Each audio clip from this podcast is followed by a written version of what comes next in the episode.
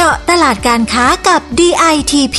พอดแคสต์ดีๆ ที่จะช่วยเจาะลึกข้อมูลการค้า เพื่อสร้างความสำเร็จให้กับธุรกิจของคุณ จัดโดยสำนักพัฒนาตลาดและธุรกิจไทยในต่างประเทศ 2 กรมส่งเสริมการค้าระหว่างประเทศกระทรวงพาณิชย์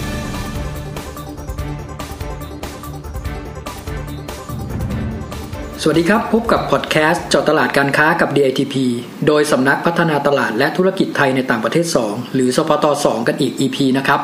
วันนี้อยู่กับผมพิสัยพิริยสถิตหัวหน้ากลุ่มงานภูมิภาคยุโรปและ CAS ครับ และผมอธิพันธ์จันทิมาผู้ปฏิบัติงานกรมครับ สวัสดีครับคุณผู้ฟัง สวัสดีครับ คุณพี่ใสครับ วันนี้เราจะมาเจาะลึกเรื่องเทรนด์การค้าในสินค้าอะไรกันดีครับ วันนี้ผมขอแชร์ให้ผู้ฟังที่กำลังสนใจจะส่งออกผลิตภัณฑ์อาหารและเครื่องดื่ม ได้รู้เกี่ยวกับการใส่ใจในเรื่องสุขภาพในต่างประเทศ ซึ่งมีผลต่อรูปแบบสินค้าที่วางขายในท้องตลาดด้วยนะครับโดยเฉพาะในเรื่องรสชาติของมันครับผม ถ้าอย่างนั้นวันนี้เราจะมาพูดถึงเรื่องรสชาติของผลิตภัณฑ์ กับประเด็นเรื่องสุขภาพซึ่งหลาย ๆ ประเทศเขาจริงจังกับเรื่องนี้มากเลยนะครับ ใช่ครับ ไม่ใช่แค่เรื่องการรณรงค์ขอความร่วมมือเท่านั้นนะครับ แต่เขามีการใช้มาตรการทางภาษีเข้ามาควบคุมอีกทางหนึ่งอย่างบ้านเราก็จะมีเรื่องของภาษีความหวานใช่ไหมครับ ใช่ครับ แต่ว่าบางประเทศอย่างเช่นฮังการีเนี่ย นอกจากภาษีความหวานแล้วนะครับ ฮังการียังมีภาษีความเค็ม ภาษีความขม ภาษีความมันเต็มไปหมดเลยครับ เริ่มน่าสนใจแล้วใช่ไหมครับท่านผู้ฟัง ข้อมูลนี้มาจากสำนักงงานส่งเสริมการค้าในต่างประเทศนักกรุงบูดาเปสต์ประเทศฮังการีนะครับ ครับ จากข้อมูลบอกว่าฮังการีเนี่ยเป็นประเทศแรก ๆ ในสหภาพยุโรปหรือ EU เลยนะครับ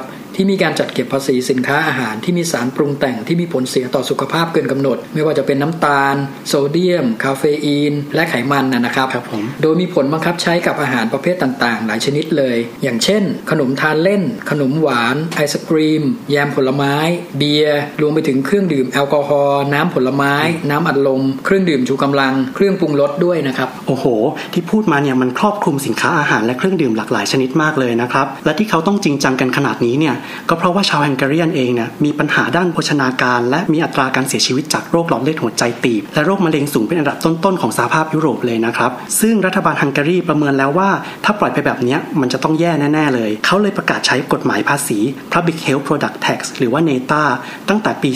2554 นะครับอืมเป็น 10 ปีมาเลยนะครับเนี่ยใช่ครับผม ซึ่งกฎหมายเนี้ยได้ผลดีทีเดียวเลยนะครับ เพราะว่าหลังจากการประกาศใช้กฎหมายดังกล่าวนะครับยอดขายและปริมาณการบริโภคอาหารที่ส่งผลเสียต่อสุขภาพก็ลดลงอย่างเห็นได้ชัด คนเริ่มหันมาซื้อมาบริโภคผลิตภัณฑ์ที่ดีต่อสุขภาพ ซึ่งมีราคาถูกกว่า เพราะว่าไม่โดนชาร์จภาษีเพิ่มนะครับครับ หรือบางคนอาจจะทานเหมือนเดิม แต่ลดปริมาณลง หรือมีบ้างที่หันไปเลือกทานอย่างอื่นแทนเลย อย่างเช่น น้ำแร่ผักผลไม้สด สมุนไพรหรือถ้าอยากจะทานเบเกอรี่ก็อาจจะเลือกซื้อที่เป็นร้านที่เป็น homemade นะครับเพราะว่าควบคุมส่วนผสมได้ หรือไม่งั้นก็ทำเองที่บ้านซะเลยครับครับดูเหมือนว่านโยบายนี้จะได้ผลนะครับทีนี้เมื่อตลาดอาหารและเครื่องดื่มเพื่อสุขภาพเนี่ยมันเติบโตขึ้น เรามาดูกันซิว่าใครเป็นลูกค้าหลักของสินค้าจำพวกนี้กันบ้างครับ คุณอธิพันธ์ครับผมสำหรับกลุ่มเป้าหมายหลักๆ ที่ให้ความสำคัญกับผลิตภัณฑ์เพื่อสุขภาพ ก็จะมุ่งเป้าไปที่ 3 กลุ่มหลักด้วยกันครับได้แก่กลุ่มผู้บริโภคทั่วไปที่ใส่ใจสุขภาพ รวมไปถึงกลุ่มแม่บ้านที่อยู่บ้านเลี้ยงลูกและทำงานบ้าน และกลุ่มสุดท้ายคือผู้ออกกำลังกายหนักและนักกีฬานะครับ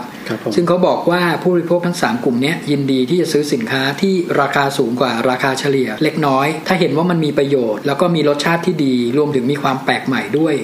โดยเฉพาะในช่วงที่โควิด -19 ระบาดเนี่ยซึ่งก็ยิ่งส่งผลดีต่ออาหารกลุ่มนี้นะครับเพราะผู้บริโภคหันมาใส่ใจเรื่องสุขภาพมากขึ้น ก็เลยเลือกรับประทานอาหารและเครื่องดื่มที่ลดความเสี่ยงกับภาวะโภชนาการเกินครับ ครับผมและเมื่อผู้บริโภคปรับพฤติกรรมแล้วนะครับ ทางด้านผู้ผลิตเองเนี่ยก็ต้องปรับตัวด้วยเช่นกัน โดยมีการลดปริมาณการใส่สารปรุงแต่ง และปรับสูตรผลิตภัณฑ์ให้ดีต่อสุขภาพมากขึ้น ส่วนรัฐบาลฮังการีเองก็จัดเก็บภาษีได้มากขึ้นนะนะครับ และก็นำรายได้ส่วนเนี้ยไปใช้เป็นงบประมาณด้านสุขภาพและสาธารณสุขครับผมที่ย้อนกลับมาสร้างประโยชน์ให้ประชาชนได้อีก ถือเป็นแนวทางที่ดีมากๆเลยครับคุณพิสัย ใช่ครับ ที่น่าสนใจมากไปกว่านั้น สคตบูดาเปสต์เนี่ยมองว่าการบริโภคอาหารและเครื่องดื่ม sugar-free และผลิตภัณฑ์ที่ดีต่อสุขภาพเนี่ยจะไม่ใช่เป็นเพียงแค่เทรนด์สั้น ๆ มาไวไปไวแน่นอนครับอืมครับ ดังนั้นสินค้าหมวดอาหารและเครื่องดื่ม เพื่อสุขภาพจากไทยเนี่ยน่าจะมีโอกาสทางการค้าที่สดใสในฮังการี เพราะสินค้าจากไทยหลายชนิดเนี่ยก็รองรับผู้ที่ใส่ใจในเรื่องสุขภาพอยู่แล้ว และในปัจจุบันเนี่ยก็มีผู้นำเข้าเครื่องดื่มไทยเข้ามาในตลาดฮังการี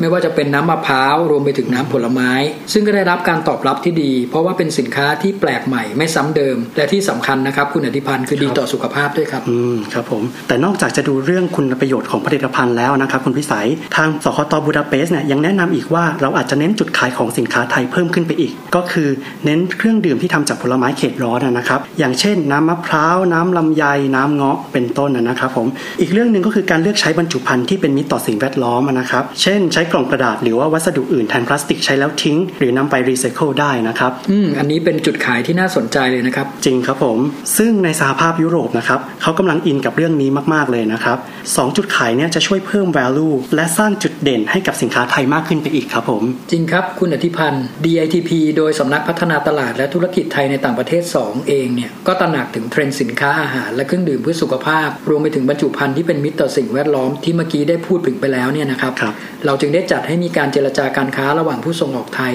และผู้นำเข้ายุโรป ซึ่งก็รวมไปถึงฮังการีด้วยนะครับในรูปแบบออนไลน์ในปีนี้ เพื่อรองรับความต้องการของตลาด โดยเฉพาะในช่วงการแพร่ระบาดของโควิด -19 ครับครับผมถ้าคุณผู้ฟังหรือผู้ประกอบการต้องการรายละเอียดในเรื่องที่เรานำมาคุยกันวันนี้นะครับ หรือประเด็นโอกาสการค้าอื่นๆ เรามีรวบรวมไว้ที่ www.ditp.go.th รวมถึงติดตามฟังพอดแคสต์เจาะตลาดการค้ากับ DITP ให้ครบทุก EP ก็จะได้ข้อมูลดีๆ ไปวางแผนกลยุทธ์บุกตลาดโลกกันเลยทีเดียวนะครับครับ สุดท้ายฝากกดไลค์กดแชร์และกดติดตาม เพื่อไม่ให้พลาดข้อมูลข่าวสารดีๆ จากเรานะครับ วันนี้เราสองคนต้องลาไปก่อน สวัสดีครับ สวัสดีครับ เจาะตลาดการค้ากับ DITP ติดตามข้อมูล ข่าวสาร และกิจกรรมดีๆ เพิ่มเติมได้ที่ www.ditp.go.th หรือสายด่วน 1169